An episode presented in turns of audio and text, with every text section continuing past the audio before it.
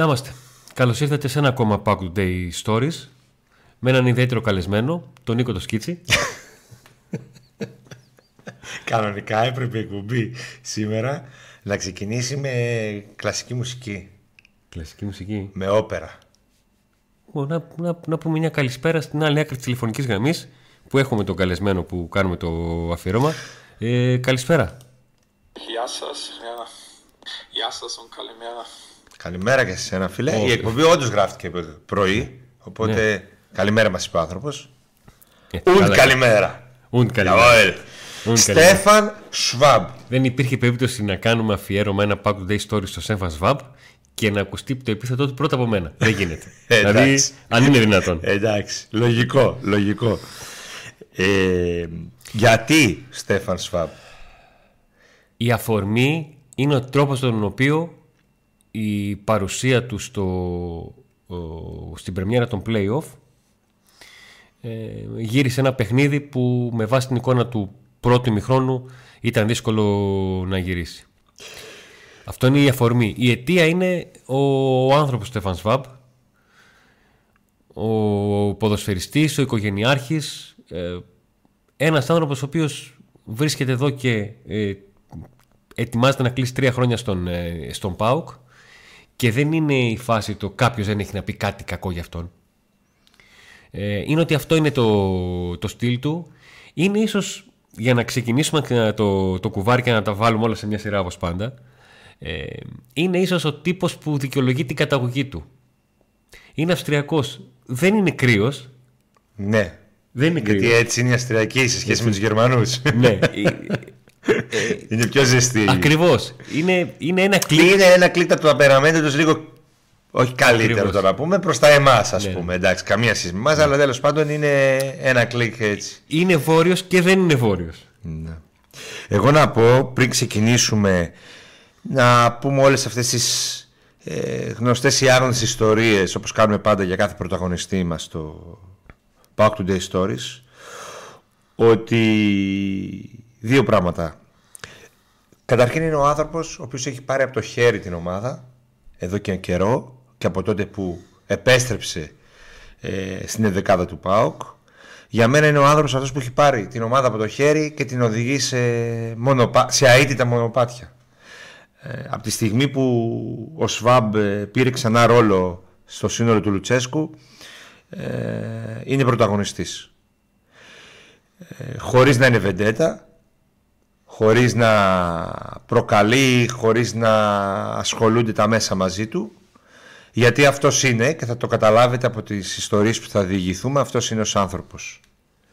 Ε, από την άλλη, ο Στέφαν Σφάπο, ο οποίος ήταν πρωταγωνιστής και εκπληκτικός και στην πρώτη του σεζόν, από τη στιγμή που ήρθε, ε, αν εξαιρέσουμε την περσινή χρονιά, που ο Λουτσέσκου φαινόταν μέχρι και πριν λίγους μήνες ότι δεν ε, τον υπολόγιζε και τόσο πολύ ως ε, βασικό ε, ενώ είναι τόσο σημαντικό κομμάτι της ομάδας δεν ακούς πολλά για αυτόν γενικά και σαν συνεντεύξεις και σαν θέματα και σαν αφιερώματα δεν πουλάει ναι.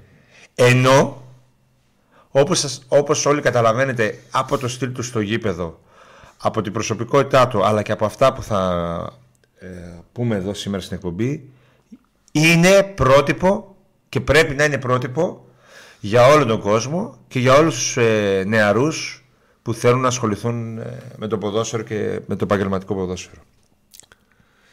Ο Στέφανος Μπράλ λοιπόν γεννήθηκε το Σεπτέμβριο του 1990 στο Σάλφελντεν, καλά το λέω. Ναι, ναι, είναι μια περιοχή στο Σάλσμπουργκ. Σωστά το λέω. Ουσιαστικά είναι από το Σάλσμπουργκ okay. ο Στέφανος Λοιπόν, ε, ο πατέρας του υδραυλικός, η μητέρα του ε, πολίτρια σε τουριστικό κατάστημα με σουβενίρ και ε, εθελότρια σε κέντρο ε, αποτοξίνωσης ήταν το τέταρτο παιδί της οικογένειας. Το τέταρτο αγόρι. Γεννήθηκε το 1990, ο μεγάλος αδερφός ο Γκέρορντ γεννήθηκε το 1975, το 1977 ο Κρίστοφ και ο Ρόλαντ το 1983 και αυτός ήρθε Παίξαν πολύ σημαντικό ρόλο ε, και παίζουν ακόμα τα αδέρφια του ναι. ε, στη ζωή του αλλά και στην επαγγελματική του καριέρα. Ναι. Ο Ρόλαντ, ο Ρόλαντ είναι ο αδελφός, ο, ένας από τα, ένα από τα αδέλφια του, ο οποίος είναι προπονητής βόλεϊ σε Ακριβώς. επαγγελματικό επίπεδο, από τους καλύτερους εκεί της περιοχής και ταυτόχρονα είναι ατζέντης του. Δηλαδή ο ΠΑΟΚ ε, και ο Όλαφ Ρέμπε, το, ο τότε αθλητικός διευθυντής του ΠΑΟΚ, όταν μίλησαν για τα συμβόλαια κτλ. Μίλησαν με τον αδερφό του Στέφαν Σβάμπ. Και... Για- Ναι. Όχι, ολοκλήρωσε. Όχι, πες το, πες το, πες το, πες το. Όχι, για να περάσω στις ιστορίες του. Α, ο Στέφαν Σβάμπ λοιπόν αυτό σε, λέω. σε συνέντευξή του για τον Ρόλαντ, τον αδερφό του που είναι μάνατζερ, είπε ότι ήταν πάντα πρότυπό μου, πάντα με υποστήριζε, είναι, είναι 7 χρόνια μεγαλύτερός μου. Ε, είναι, και πλέον είναι εκπληκτικό που επαγγελματικά έχουμε ακολουθήσει τον δρόμο του αθλητισμού και συ- συνεργαζόμαστε κιόλας. Ο Αλλά αδερφός υπήρχε του που μια ήταν- άλλη ιστορία, έτσι, Ναι, πιο ο- τραγική. Ο αδερφός του που είναι ο μικρότερος πριν από αυτόν έχει το μεγαλύτερο ο, δέσιμο.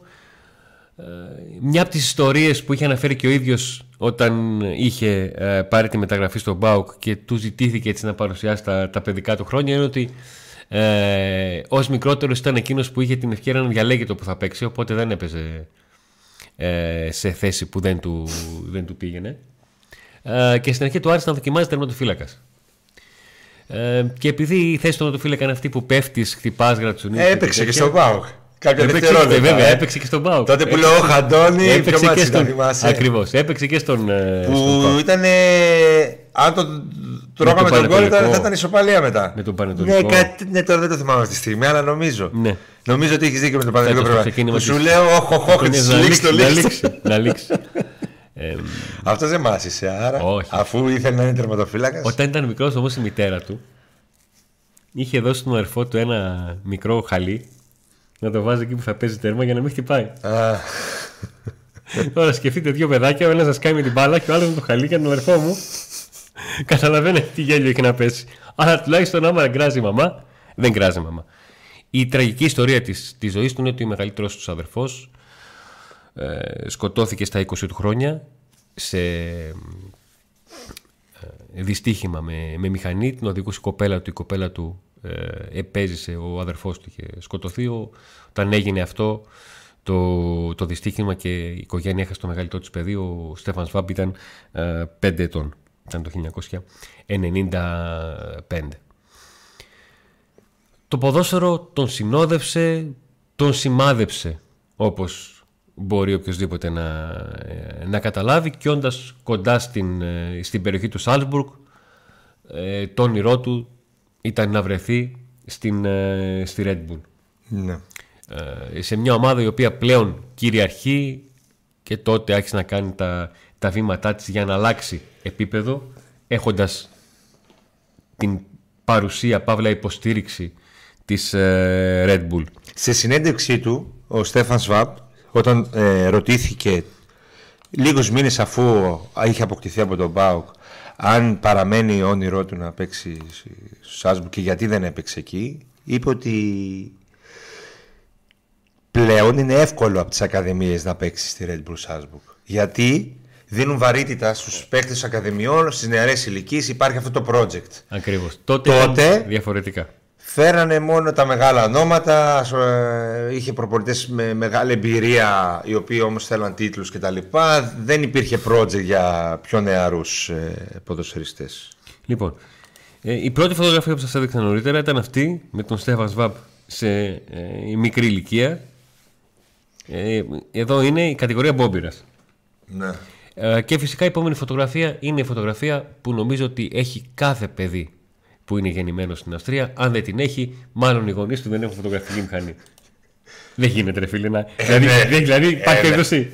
Όχι. Υπάρχει περίπτωση. Όχι, όχι. Καμία. Όχι. Πρώτα τους πας για σκι και μετά μαθαίνουν να περπατάνε στην Αυστρία. Πρώτα μαθαίνουν σκι. Να Ακριβώς. πούμε, μιας που δείχνεις για την ε, παιδική του ηλικία πράγματα, ε, ένα πολύ ωραίο γεγονός που έγινε το 2020.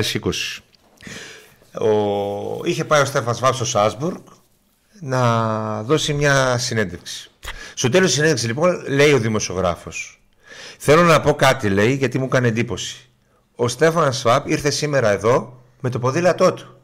Τον, ο- και όχι με κάποια λέει μεγάλη μαύρη λιμουζίνα που θα περίμενε κανείς ως ε, ποδοσφαιριστής ε, που μάλιστα πρωταγωνιστεί τα τελευταία χρόνια στο πρωτάθλημά μας. Ε, και τον, πάνω σε αυτό ας πούμε έγινε μια συζήτηση με τον δημοσιογράφο και τον ε, Στέφαν ο οποίος ε, δήλωσε δεν πρέπει να ξεχνάς την καταγωγή σου και να αλλάζεις. Πρέπει να συνεχίζεις με τον τρόπο που μεγάλωσες και να είσαι ευτυχισμένος. Είχα πολύ όμορφη παιδική ηλικία, μεγάλωσα όμορφα και δεν υπάρχει κανένας λόγος να αλλάξω τώρα. Ε, όταν ο σταθμός ο σταθμός σας, λέει στον δημοσιογράφο, βρίσκεται κοντά στην τοποθεσία που μένω. Δεν καταλαβαίνω γιατί πρέπει να πάρω το αυτοκίνητο και να μην έρθω με το ποδήλατο να κάνω και λίγο γυμναστική. Ε, έτσι είμαι, αυτός είμαι. Γιατί να αλλάξω αυτό που είμαι; Εντάξει, ok, okay, το, γιατί ε, πάντα ήμουν ειλικρινής. Είχα τα πόδια μου στο έδαφος και θεωρώ ότι και αυτό ήταν ένας λόγος που οι ομάδες ε, μου έδιναν ρόλο και αρχηγού γιατί το θέλουν οι ομάδες και οι προπονητές. Θέλουν τέτοιους ανθρώπους ειλικρινείς. Ε, και τον ρώτησε ο δημοσιογράφος ότι με τα χρήματα που απέκτησες από το ποδόσφαιρο, ε, άλλο πέτυχες κάποια όνειρα και τι ποιο όνειρο ήταν αυτό. Και δήλωσε ότι το όνειρο που πέτυχα με τα χρήματα είναι ότι απέκτησα μια καλή οικογενειακή ζωή. Αλλά το μεγάλο μου όνειρο ήταν να κάνω μια επαγγελματική ποδοσφαιρική καριέρα. Και πραγματικά το πέτυχα το όνειρό μου, δηλαδή να, από το ποδόσφαιρο να κάνω μια καριέρα ας πούμε με το ποδόσφαιρο.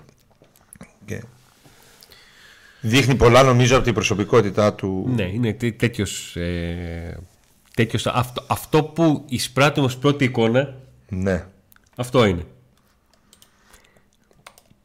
Επόμενη φωτογραφία που έχουμε να δείξουμε είναι εδώ ο Στέφαν Σβάπ με κούρεμα Playmobil αλλά με χέτη είναι κούρεμα Playmobil. Θυμίζει Κωνσταντέλια λίγο. Είναι λίγο. Το, κόρ, το κούρεμα ή όχι; Ο, ο Κωνσταντέλιας Γιατί όταν είχαμε τώρα, κάνει μια κουμπί για Κωνσταντέλια. Τώρα κουρεύεται. Κάτι αχτένιστος ήταν λίγο. ναι, ναι, ναι. Εδώ ο χαρούμενος αφίσα έχει πίσω στο, στο δωμάτιό του. Ε, ναι, λογικά τότε τα κινητά δεν είχαν φωτογραφίες. Εν τω μεταξύ, ναι. βλέπω που είναι με το σήμα της Red Bull ναι. και θυμάμαι όταν πήγα στην Αυστρία στο Euro του 8 που γνώρισε εκεί κάτι παλικάρια. Καλά ήταν. Άστα να πάνε αυτά τα παλικάρια. Τέλος πάντων. Ε, οι οποίοι ήταν με τη Σάλσμπουργκ, Αντώνη την άλλη. Την κανονική. Α, ναι. Ουσιαστικά ήρθε η Red Bull και τους άλλαξε χρώματα. ε, από μοβ τους έκανε ερυθρόλευκο. Το σήμα το άλλαξε. Ό,τι έκανε και στη λειψία. Και αυτοί τι κάναν τα παιδιά, ένα γκρουπ ας πούμε φανατικών, πήρανε μια άλλη ομάδα τοπική του Σάσμπου και την βάλαν τα μοβ χρώματα, το σήμα κτλ. Και, και προσπαθούσαν, πουλούσαν μπλουζάκια. Να συντηρήσουν την ομάδα την οποία. Τόσα χρόνια παράδοση δεν θα την αλλάξουμε. Και τα πρώτα χρόνια πηγαίνανε στο πέταλο και βρίζανε τη διοίκηση, τη Red Bull κτλ. Και οι άλλοι και βλέπανε φυτά τους άλλους που δέχτηκαν να αλλάξουν χρόνο. Ναι. Τώρα όμως από τότε έχουν περάσει από το 8 πόσα χρόνια, δεκα τόσα χρόνια ναι. και βλέπεις ότι γεμίζει το γήπεδο με ερυθρόλευκα, με τέτοια, με όλα, έχουν αλλάξει όλα. Και μάλλον το αποδέχτηκαν κάποιοι και κάποιοι άλλοι, όχι μια άλλη ιστορία. Μετά. που δεν αφορά το ΣΦΑΜ, αλλά λέω γιατί το, ήταν προϊόν του ε, Σάλσμπουργκ ο ΣΦΑΜ. Στα 19 του ήταν στην Σάλσμπουργκ, σταμάτησε λίγο για να εκπληρώσει τις στρατιωτικέ του υποχρεώσεις και βρέθηκε στη δεύτερη ομάδα της Σάλτσμπουργκ εκεί που είχε προπονητή τον Νίκο Κόβατς. Τον μετέπειτα προπονητή της εθνικής ομάδας Κροατίας και για ένα διάστημα έφτασε να είναι και προπονητής ε, στην ε, Bayern Μονάχου. Έφτασε δηλαδή στο υψηλότερο επίπεδο του γερμανικού πρωταθλήματος, δεν έχει κάτι άλλο. Εκεί, ε, εκεί περνάς στην Σάλτσμπουργκ δεν έκανε όπως ονειρευόταν, όπως θα ήθελε και είπε νωρίτερα και ο Νίκος και έναν από τους λόγους που δεν μπόρεσε να το κάνει αυτό το, το βήμα. Το βήμα. Ε, δόθηκε δανεικός, έπαιξε στην δεύτερη κατηγορία. Ε, το 2014 έχετε ένα ακόμα γεγονός που του ε, είναι ένα γεγονός σημαντικό στην, στη ζωή του, αρνητικό και αυτό. έχασε τον πατέρα του ήταν η διάστημα στο οποίο πήρε και την απόφαση να, να φύγει από το, από το Σάλτσμπουργκ και τότε ήταν που εμφανίστηκε στην, ε, στη ζωή του η, η προοπτική της Βιέννη. Θα το βλέπουμε και με την ε, την φανέλα της οποίας φόρεσε ως δανεικός και ακολούθως όταν έβγαλε τα, τα κόκκινα και έβαλε τα πράσινα της ε, Rapid Vienna στην οποία έμεινε μέχρι και όταν είχε λήξει το, το Τη συμβόλαιο. Rapid είχε μία εικόνα αυτή που βλέπουμε στον Πάοκ τώρα. Του αρχηγού, του ηγέτη, του μαέστρου. Ήταν ε, ο παίκτης που στη μεσαία γραμμή ε, ήταν το αφεντικό. Ε, Η Rapid ήταν η επιλογή του όταν αποφάσισε να κάνει το βήμα και ενδιαφέρθηκαν ομάδες να τον αποκτήσουν είχε ενδιαφερθεί και η Άουστρια Βιέννης εκείνος ε, επέλεξε την ε, Rapid και εκεί έμεινε μέχρι ε, το 2020 όταν μέσα σε λίγο χρονικό διάστημα ε, Όταν έρχεται, έρχεται η διοίκηση, σωστά, του ΠΑΟΚ και λέει στους ανθρώπους του ΠΑΟΚ, στο ε, scouting team και, και με βάση και αυτά που γνώριζε ο αθλητικός διευθυντής ο Ρέμπε, τι χρειαζόταν ας πούμε, η ομάδα, τι χρειάζεται η ομάδα, έναν Μαουρίσιο στη μισή τιμή, δηλαδή με μισό συμβόλαιο από ό,τι έπαιρνε ο Μαουρίσιο, ο Μαουρίσιο πως έπαιρνε ένα μύριο. σαν με ένα φάρμακο θα φέρανε γενώσιμο και δωρεάν. Γιατί Και ούτε, δωρεάν. ούτε χρήματα για αγορά. Ωραία. Ε, γιατί τότε, παιδιά, να θυμίσουμε, είναι η χρονιά με το fair play. Είναι η χρονιά με το fair play η ο- όπου ε, αυτό που ε, μεταφέρθηκε σε όλους μας τότε ήταν ότι πουλάμε ό,τι μπορούμε, σε καλή τιμή φυσικά πάντα, και θυμάστε Τζόλ και τα λοιπά. Δεν μπορούμε να αγοράσουμε, αλλά τελικά στο τέλος όπως κά- πάντα κάτι γίνεται στον Πάο και αλλάζει και αλλάζει λίγο τέτοιο, στο τέλος έγιναν και δύο αγορές. Μουργκ ε, Τσόλακ, Έγινε. Ναι, η μία- ίσως και με την προοπτική του Και οι Champions δύο- League ας πούμε. Και οι δύο αγορές έγιναν λόγω και πωλήσεων του Άκμου και του, και του Πέλκα. Ναι. Δεν έγιναν δηλαδή ως έξτρα. Ναι. ε, Αλλά κινήσεις. τη στιγμή λοιπόν που είναι που ο Πάοκ ψάχνει έναν μέσο στη θέση του Μαωρίσιο, ο οποίος άφησε τη σφραγίδα του, ήταν πρωταγωνιστής του Double, ε, θα... έμεινε στην ιστορία. Ναι. Συγγνώμη. Ε, τότε έπρεπε να έρθει ένας παίκτης χωρίς να υπάρχουν λεφτά για αγορά, λόγω του financial play, fair play δεν μπορούσε να δώσει ο Πάοκ. Είχε τα χρήματα, δεν επιτρεπόταν να τα δώσει. Και με μισθό το μισό από ό,τι έπαιρνε ο Μαωρίσιο. Και εκεί λοιπόν οι άνθρωποι του ΠΑΟΚ ο... και να μην λέμε οι άνθρωποι του ΠΑΟΚ, να λέ- ας λέμε και ονόματα ε, από το scouting team ο Κωστίκος ο οποίος ε, έχει αφήσει ιστορία ως ποδοσφαιριστής αλλά αν μάθει ο κόσμος και πόσοι, ε, πόσοι παίκτες είναι επιλογές του Είναι- Όταν λέμε επιλογές του, δεν τους εννοούμε έχει ότι. τσεκάρει και έχει δώσει το ok Ακριβώς. Γιατί είναι άλλο να κάνω όλη τη διαδικασία, αλλά είναι και πολύ σημαντικό να σου πούν δες αυτούς τους πέντε και παίζουμε από αυτούς ποιον. Ναι. Θα καταλάβουν ότι πόσο δουλειά κάνει και στο scouting team. Και το λέω εγώ που δεν, δεν γνωριζόμαστε με τον άνθρωπο για να μην νομίζουν και ότι τα λέμε γιατί ακούγονται διάφορα για το scout και, και ο, γιατί ο κόσμος δεν γνωρίζει. Δεν γνωρίζει ότι πολλές φορές ε, παρεμβαίνει ένας αθλητικός διευθυντής και φέρει ένα παίχτη άλλο. Είτε καλό είτε κακό. Ε, ο ένας προπονητής επίσης μπορεί να το κάνει. Λοιπόν, ε, ο Γιώργος Κωνσταντίνος λοιπόν μαζί με τον ε, Χρήστο Νακά, επίσης ε, μέλος του scouting team τότε, τώρα βρίσκεται στη Φέγενορτ, ε, παρακολουθούν αγώνα το 2020 λίγο καιρό πριν έρθει ο ΣΒΑΜ. Ακριβώς. Δεν πηγαίνουν εκεί μόνο για το ΣΒΑΜ. Είναι Έχουν ένα στείλει ταξίδι τους- στα πλαίσια του scouting. Και τον ε, ΣΒΑΠ. Γιατί γνωρίζουν ότι λύγει το συμβόλαιό του και ότι δεν έχει κάνει κάποια κίνηση να ανανέωσει. Ακριβώς. Και εκεί λοιπόν βλέπουν τον παίχτη αυτόν που τελικά νομίζω Αν- ε, Αντώνη ε, δεν έχει να ζηλέψει τίποτα το Μαωρίσιο. Κοίταξε, η, η περιγραφή που δόθηκε στους ανθρώπους του ΠΑΟΚ ταιριάζει. Μαουρίσιο δεν είναι. Είναι ό,τι πιο κοντά σε έναν ποδοσφαιριστή με τα θετικά και τα αρνητικά του Μαουρίσιου, με το εγκεφαλικό ποδόσφαιρο και όχι με τόσο γρήγορα ε, πόδια. Ένας παίκτης που μπορεί να ε, ρυθμίσει το κέντρο και όταν λέω να ρυθμίσει το κέντρο είναι ο παίκτης που μπορεί να παγώσει το παιχνίδι και είναι ο παίκτης που μπορεί να του δώσει ταχύτητα με τις μακρινές του πάσες. Γιατί όταν δεν τρέχεις εσύ, τι πρέπει να κάνεις για να βοηθήσει την ομάδα σου, να τρέξει η μπάλα. Και πώς Ναι. Είναι μπορείς να βοηθήσεις Βάλφορ. την μπάλα να τρέξει, να μπορείς να έχεις μια καλή μακρινή Είναι ένας μετέγγιση. αξιόπιστος ε, παίχτης που Ναι. Το 90 λεπτό ας πούμε στην ε, Rapid ήταν ε, βασικός έπαιζε στα περισσότερα μάτς ε, μια αξιόπιστη λύση. Ο Όλαφ Ρέμπε τον γνώριζε ως ποδοσφαιριστή και κάπως έτσι μόλις ενημερώθηκε για αυτό το όνομα ο Ρέμπε είπε ναι πάμε πάμε να τον πάρουμε σε εποχή COVID. Ακριβώς, σε εποχή COVID. Ε, εδώ έχω και μερικές φωτογραφίες από τα άλλα χόπι του που έκανε με τους παίκτες της ε, Rapid. Λίγο πριν φύγει, πήγαινε για καρτ έτσι. Ε, εδώ είναι μια φωτογραφία, παρένθεση, μικρή ιστορία. Έχει μια πολύ καλή φιλική σχέση με τον ε, Ζωέλινγκτον, ο οποίος παίζει στην Νιούκασλ. Και εδώ έχει φωτογραφηθεί όταν αντάλλαξαν ε, φανέλες σε, όπως βλέπετε και τη φωτογραφία των μαρτυράει σε εποχή ε, Χριστουγέννων. Εδώ είναι ο Στέφαν Σβάμπ όπως τον φανταζόμαστε λίγο στο μυαλό μας. Ε, ένας τύπος ο οποίος ναι, σπουδάζει παράλληλα. Ξεκίνησε τις σπουδές του όταν ήταν στην, ε, στη Ραπή το τελευταίο του χρόνο. Ναι. ε, πώς το λένε, ε, εξ αποστάσεως, τις ολοκλήρωσε, έκανε και το μεταπτυχιακό το οποίο το πήρε ε, στα, στα μέσα του φετινού Μαρτίου του ναι, διότι ο στόχος του είναι μετά το ποδόσ, την ποδοσφαιρική του καριέρα να συνεχίσει ως ε, αθλητικός διευθυντής κάπου αλλά, αλλά και την προπονητική του και την προπονητική δεν την ε, την έχει στο μυαλό του και την προπονητική. Νομίζω ότι επειδή το δεύτερο, το πρώτο μπορεί να περιμένει, θα δοκιμάσεις ως προπονητής για να δει πώς. Θα δοκιμάσει πρώτος προπονητής. Ε. ε, ναι.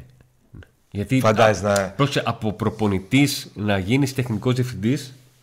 Ναι, αλλά από τεχνικός διευθυντή. Να πας προπονητής. Ναι, ε, δεν. Λοιπόν, το εδώ βλέπεις δηλαδή στον Πάουκ. Δεν ξέρω αν θα τον έβλεπα στον Πάουκ, αλλά γενικότερα σε μια ομάδα άλλης. Ε, Έχεις προϊστορία καλή ο Πάουκ με, με προπονητές. Με δικούς του, ε. Αστε... Όχι, και με, και με δικούς του και από εκείνες τις χώρες. Ναι. Ειδικά ε, για βάλε την προηγούμενη. Λοιπόν, αυτή η φωτογραφία είναι τραβηγμένη δύο εβδομάδες πριν βρεθεί στον Πάουκ. Ήταν το διάστημα στο οποίο είχε πει τον αδερφό του: Κοίταξε, μίλησε με τον Πάουκ, μίλησα και εγώ. Θέλω να πάω αλλά, δηλαδή, αδερφέ, κυριολεκτικά και μεταφορικά το αδερφέ έτσι. Γεννάμε. Αδερφέ, γεννάμε. Δηλαδή, έχουμε θέματα. Άσε με, κάνει τα τηλέφωνα, κλείσε, ναι, από εδώ, από εκεί, στείλε μήνυμα τι έγινε και αυτά. Λοιπόν, εκεί θα ε, πες λίγο για τις σχέσεις του, γιατί είναι σημαντική με την ε, σύζυγό του, που νομίζω έχεις ετοιμάσει, για να πούμε μετά αυτό το κομμάτι εδώ, τι ακριβώς έγινε, τι είπε στο μάνατζέρ του, όταν μιλούσε με τον Μπάουκ, γιατί τα έχει δηλώσει κιόλας. Είναι σε μια συνέντευξή του η οποία δεν έχει παιχτεί. Ωραία. Λοιπόν, με την ε, σύζυγό την Κιάρα είχαν γνωριστεί από το, από το γυμνάσιο. Μετά κάποια χρόνια χάθηκαν. Ξαναβρέθηκαν. Έδεσε το, το γλυκό. Άρα λοιπόν Αντώνη αυτό που είπε για τους ποδοσφαιριστές ότι εγώ δεν θα αλλάξω την παιδική μου ηλικία κτλ. Ναι. Βλέπεις και στις προσωπικές του επιλογές ότι είναι με, με μια γυναίκα με την οποία ήταν όχι επειδή έγινα ποδοσφαιριστής Όχι, και γνώριζε από το σχολείο, ξαναβρέθηκαν σε διάφορους κύκλους και συνέχισαν ε, ε, μαζί. Ε, είναι ένας Αυστριακός που για να ταιριάσει στην Ελλάδα έχει και λίγο πιο νότια στοιχεία. Δηλαδή του αρέσει η Ιταλία και το ότι η σύζυγός του έχει Ιταλικές ρίζες Ναι, είναι μισή Ιταλίδα.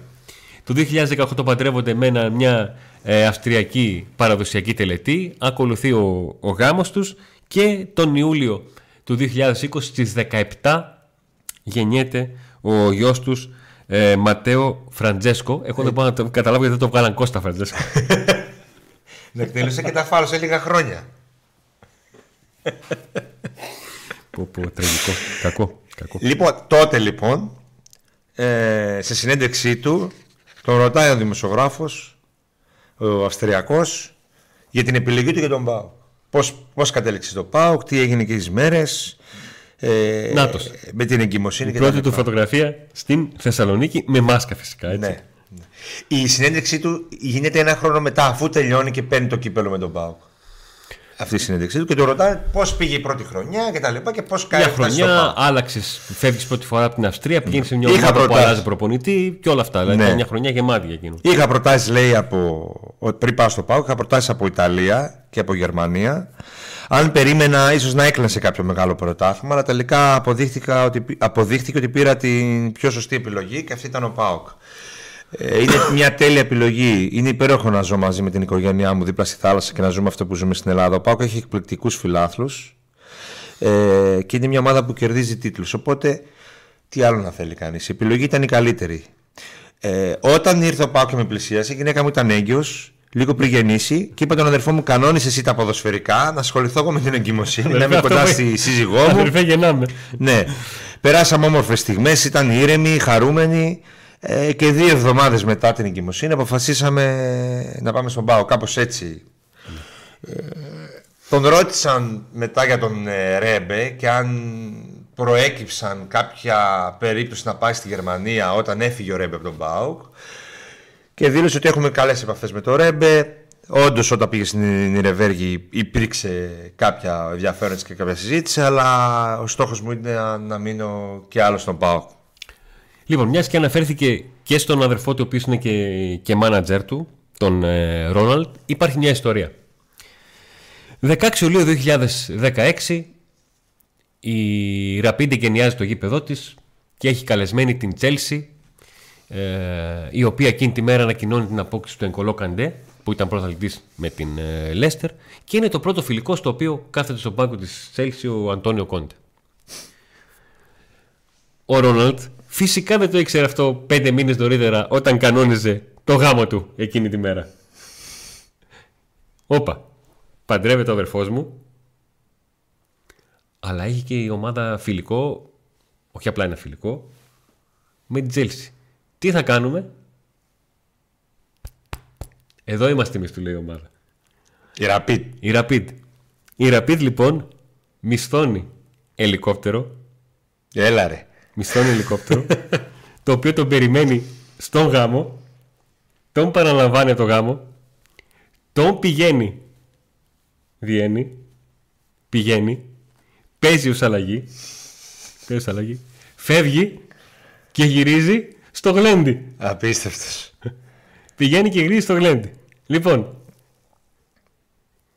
και τον αδερφό του πάντρεψε και την Τζέλση κέρδισε με 2-0 του Κόντε και ήταν στο γλέντι. Είχε πρόγραμμα.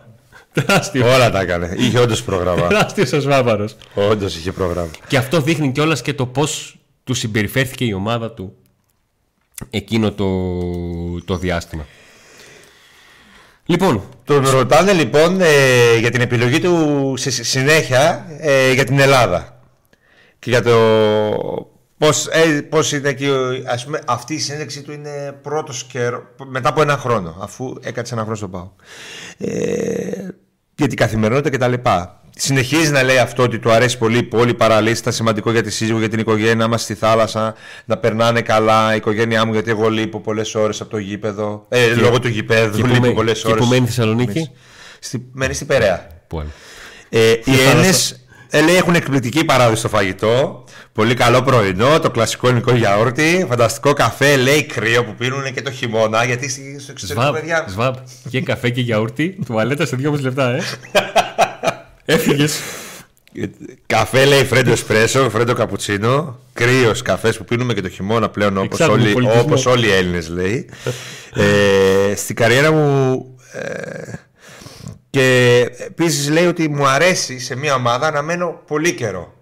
Ε, έχει, φανεί, έχει, έχει, έχει φανεί και στο κάτω-κάτω της γραφής το έχει καταφέρει.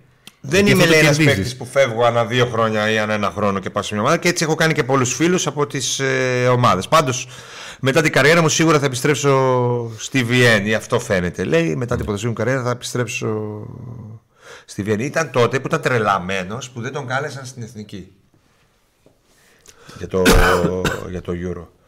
Ε, και προσπαθούσε ο δημοσιογράφος να του πει: Μήπως θέλει ότι πήγες στην Ελλάδα και δεν πήγες και κάπου δεν σε Και λέει: Ρε φίλε, το ελληνικό πρωτάθλημα δεν είναι χειρότερο από το αυστριακό πρώτον. Δεύτερον, λέει: ε, Ήμουνα ίσως από τους καλύτερους παίχτες. Και έπαιξε και Ευρώπη.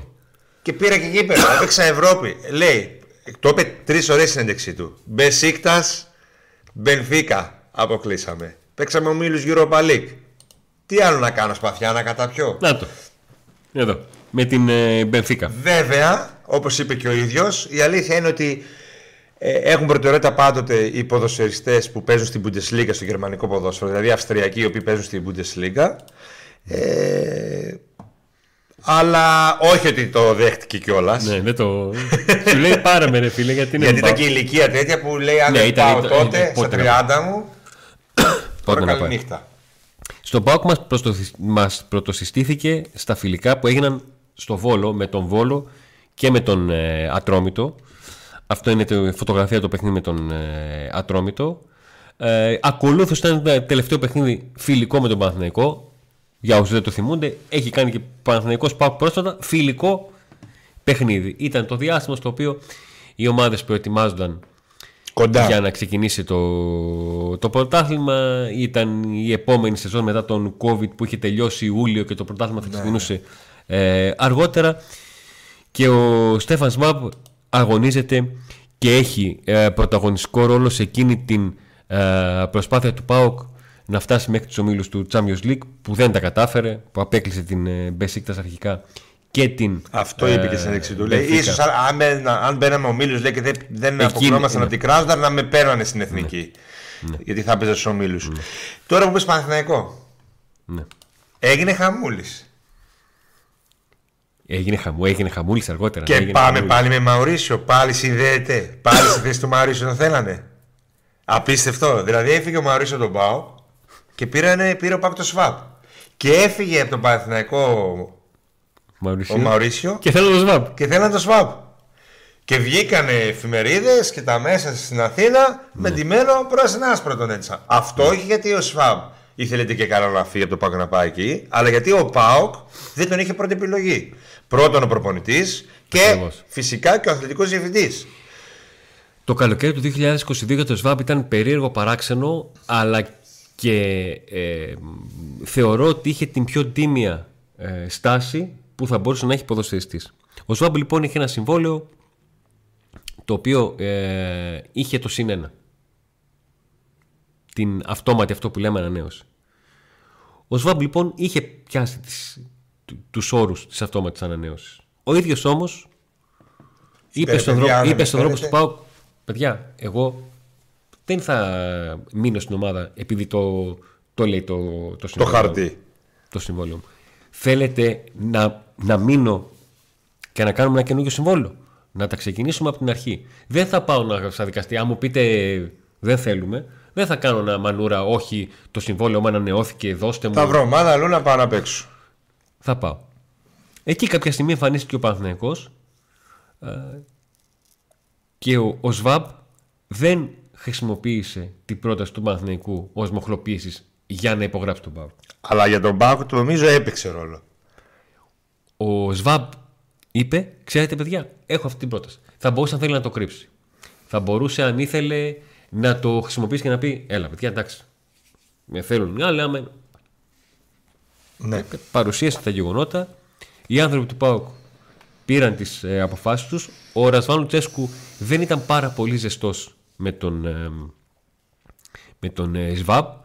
Αλλά ο Ρασβάν Λουτσέσκου είναι και εκείνος ο οποίος όταν έμαθε ότι δεν θα του κρατήσουν τελικά τον, ε, ε, τον Σάχοφ και θα του φέρουν έναν ε, Ντόγκλας Αουγκούστο είπε έτσι είστε, έχω πρόταση. Από εκεί φεύγω. Εντάξει. Και Κάπως τώρα- έτσι. Και τώρα, Κάπως έτσι. και τώρα έχει ένα ήττο σερί με ΣΒΑΠ Αουγκούστο. Απίστευτο. Είδες πώ θα φέρνει ζωή; Αυτό είναι. Ε... Ο Σφάμπ έπεσε πάνω στο Κούρτιτς, ο οποίος ε, πετύχαινε το ένα γκολ μετά το άλλο. Έπαιξε και αυτό ένα ρόλο. Ε, στη συνέχεια είναι δύσκολο για ένα ποδοσφαιριστή να αποφασίζει να μείνει τελικά αλλά και να, να μην παίζει και πάλι να μην παίρνει θέση. Ε, ο χαρακτήρας του και η προσωπικότητά του όμως είναι αυτή και η επιρροή του στα αποδητήρια που αναπόφευκτα κάποια στιγμή θα τον έφερνε εδώ που τον έχει φέρει τώρα. Να μιλάμε για ένα παίχτη ο οποίος είναι απαραίτητος, Αντώνη. Απαραίτητος. Σε αυτόν τον Μπάουκ φέτος είναι απαραίτητος και δεν ξέρω και τι θα γίνει για του χρόνου. Δηλαδή. Ε, ήρθανε ο εσύ ΣΒΑΠ, φέτος ο ΣΒΑΠ σε μια ομάδα η οποία θα προσθέσει έναν όπως σκέφτεται ο Πάουκ να προσθέσει έναν πολύ καλό μέσο είναι υπεραπαραίτητος. Ναι, εννοείται. Υπεραπαραίτητος. Μα φέτος δεν ήρθανε Μέση και από πέρσι το χειμώνα και φέτος και πάλι παίζει ο Σφάμπ. ε, πρέπει να βρεθεί ο Πάουκ να κάνει το κλικ παραπάνω με έναν μέσο να κάνει το κλικ παραπάνω Και να του δουν για του και δούμε να βάθος πάρει. το σβάμπ. Ακριβώς. Αυτό πρέπει να γίνει.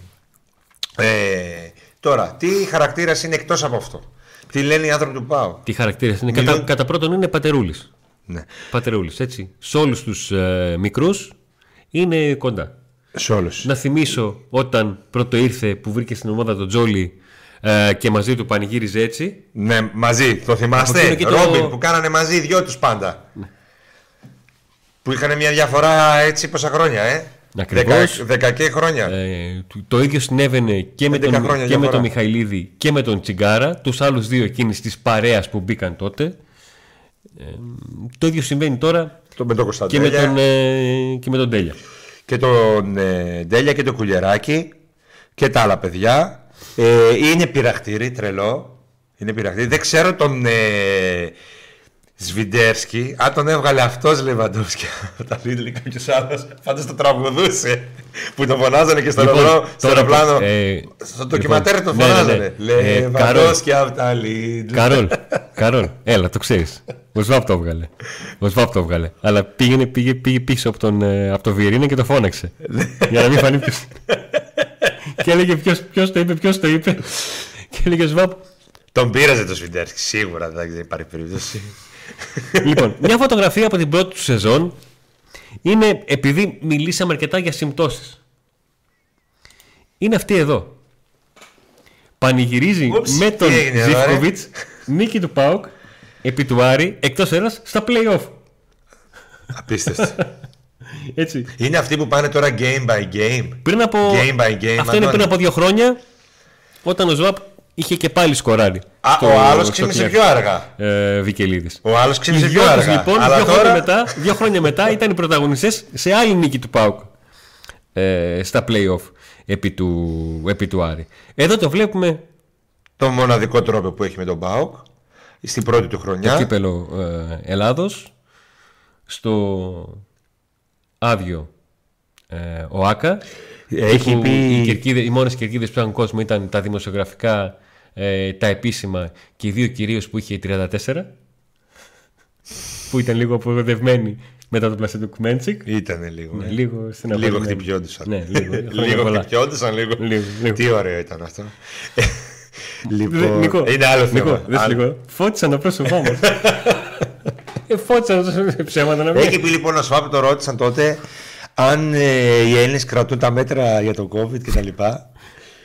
Και για το τι έγινε μετά το κύπελο. Και λέει «Ε, μετά το κύπελο, ρε παιδιά. Μετά το κύπελο εντάξει, ναι, ε, ναι. Πήγαμε, λέει, στο αεροδρόμιο. Στο αεροδρόμιο της Αθήνας, λέει στη συνέντευξή τους στο ραδιοφωνικό Ναι. σταθμό του Σάουσμπουργκ. Πήγαμε, λέει, στο ραδιόφωνο της Αθήνας και ενώ δεν είναι η πόλη του ΠΑΟΚ, λέει, μας περίμεναν πάρα πολλοί κόσμοι στο αεροδρόμιο. Ε, στη συνέχεια λέει πήγαμε, φτάσαμε στο αεροδρόμιο της Θεσσαλονίκης και μία απόσταση 20 λεπτών, λέει τι κάναμε 3 ώρες. Έφτασαμε πρωί στο Λευκό Πύργο. Ναι.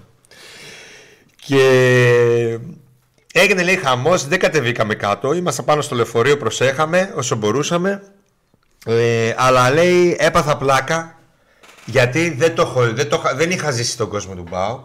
Ήταν και κλεισμένο. Δηλαδή ο Σβάμπ ήρθε και δεν είδε την τούμπα γεμάτη. Δεν ήξερε τι είναι τούμπα. Δεν ήξερε τι είναι φίλα του Μπάουκ. Μόνο αυτοί που τον χαιρετούσαν στο, στο δρόμο και Μέχρι στο εκεί. ξενοδοχείο απ' έξω πριν την Περφίκα και πριν την. Ε, Κράζοντα, οπότε είχε πολύ κόσμο έξω στο Ναι, ξενοδοχείο, αυτά. αν θυμάστε. Ε, και έπαθε πλάκα εκεί, κατάλαβε τέτοιο. Και μιλάει έτσι με τα καλύτερα λόγια για τον κόσμο. Και προσέξτε, γιατί είναι σημαντικό. Τα λέει σε Αυστριακούς, όχι να χαϊδέψει τα αυτιά των φιλάνων που μιλάνε όλοι για τον κόσμο. Τα λέει σε Αυστριακό πώς. τι είναι ο Πάοκ και μιλάει πρώτα για τον κόσμο. Λοιπόν. Και πριν εκεί για το συμβόλαιο που τον ρώτησαν, που το εξιστόρισα πριν, είπε ότι έχει εκπληκτικούς φιλάθλους. Πάει για τίτλο, τι άλλο να θέλω. Είναι μια συνέντευξη Η οποία δεν έχει. η οποία δεν έπαιξε καθόλου στην Ελλάδα. Και δεν έπαιξε καθόλου στην Ελλάδα όχι γιατί δεν την βρήκαμε. Ήταν ραδιοφωνική. εμείς. Ήταν ραδιοφωνική. Και ανέβηκε στο, στο διαδίκτυο α, με αποτέλεσμα να μην ε, βρεθεί εύκολα, ούτε να μπει κάποιος στον κόπο να κάτσει να την ακούσει και να είναι γνώστης των γερμανικών. Βεβαίως, βεβαίως. Ναι, αλλά σημαντικό είναι αυτό ότι ε, γουστάρει. Γουστάρει. Γούσταρε από την αρχή ε, και δεν το, δεν είναι ένας άνθρωπος που θα το πει έτσι για να χαδέψει. Ούτε έχει ρο- λόγο νομίζω έτσι. Δεν, δεν νομίζω να τον νοιάζει αυτό. Ε, Νάτος. Η φωτογραφία του έλεγα με τον Ρόμπιν. ε, Τζόλι. Που και δίνει- εδώ τα πειράγματα εδώ σε ένα μαρκάρισμα. Ποιο μοιράζει εδώ. Ε, κοίταξε, ε, νομίζω ότι θα τον γυρίσει για να χορέψουν βάλς. Άλλοι λέω ε, το Μήπως τσιγκάρα. τον κάνουν τίποτα άλλο. Εδώ, τσιγκάρα. ε, Τι, να, να βάλω χ; Ναι, μήπως έπρεπε να βάλεις χ εδώ. Ο Τσιγκάρας ο Να οποίος σου πω ήταν κάτι. πρωταγωνιστής Όλα, όλα τα λεφτά είναι το βλέμμα του Λιβέρα. Λέει τι έγινε ρε παιδιά; Εδώ είναι πριν φύγει, ε. Λίγο πριν φύγει ο Τσιγκάρας, ε. ναι. Ναι, λίγο Όχι. λίγο πριν φύγει, δεν είναι. Ή είναι περσινή; Όχι, όχι, φέτος το καλοκαίρι. Α, ναι. Ο Τσιγκάρας ο οποίος ε, ήταν πρωταγωνιστής στο τελικό κυπέλο. Ναι, Στο τελευταίο τίτλο του ΠΑΟΚ. το 21.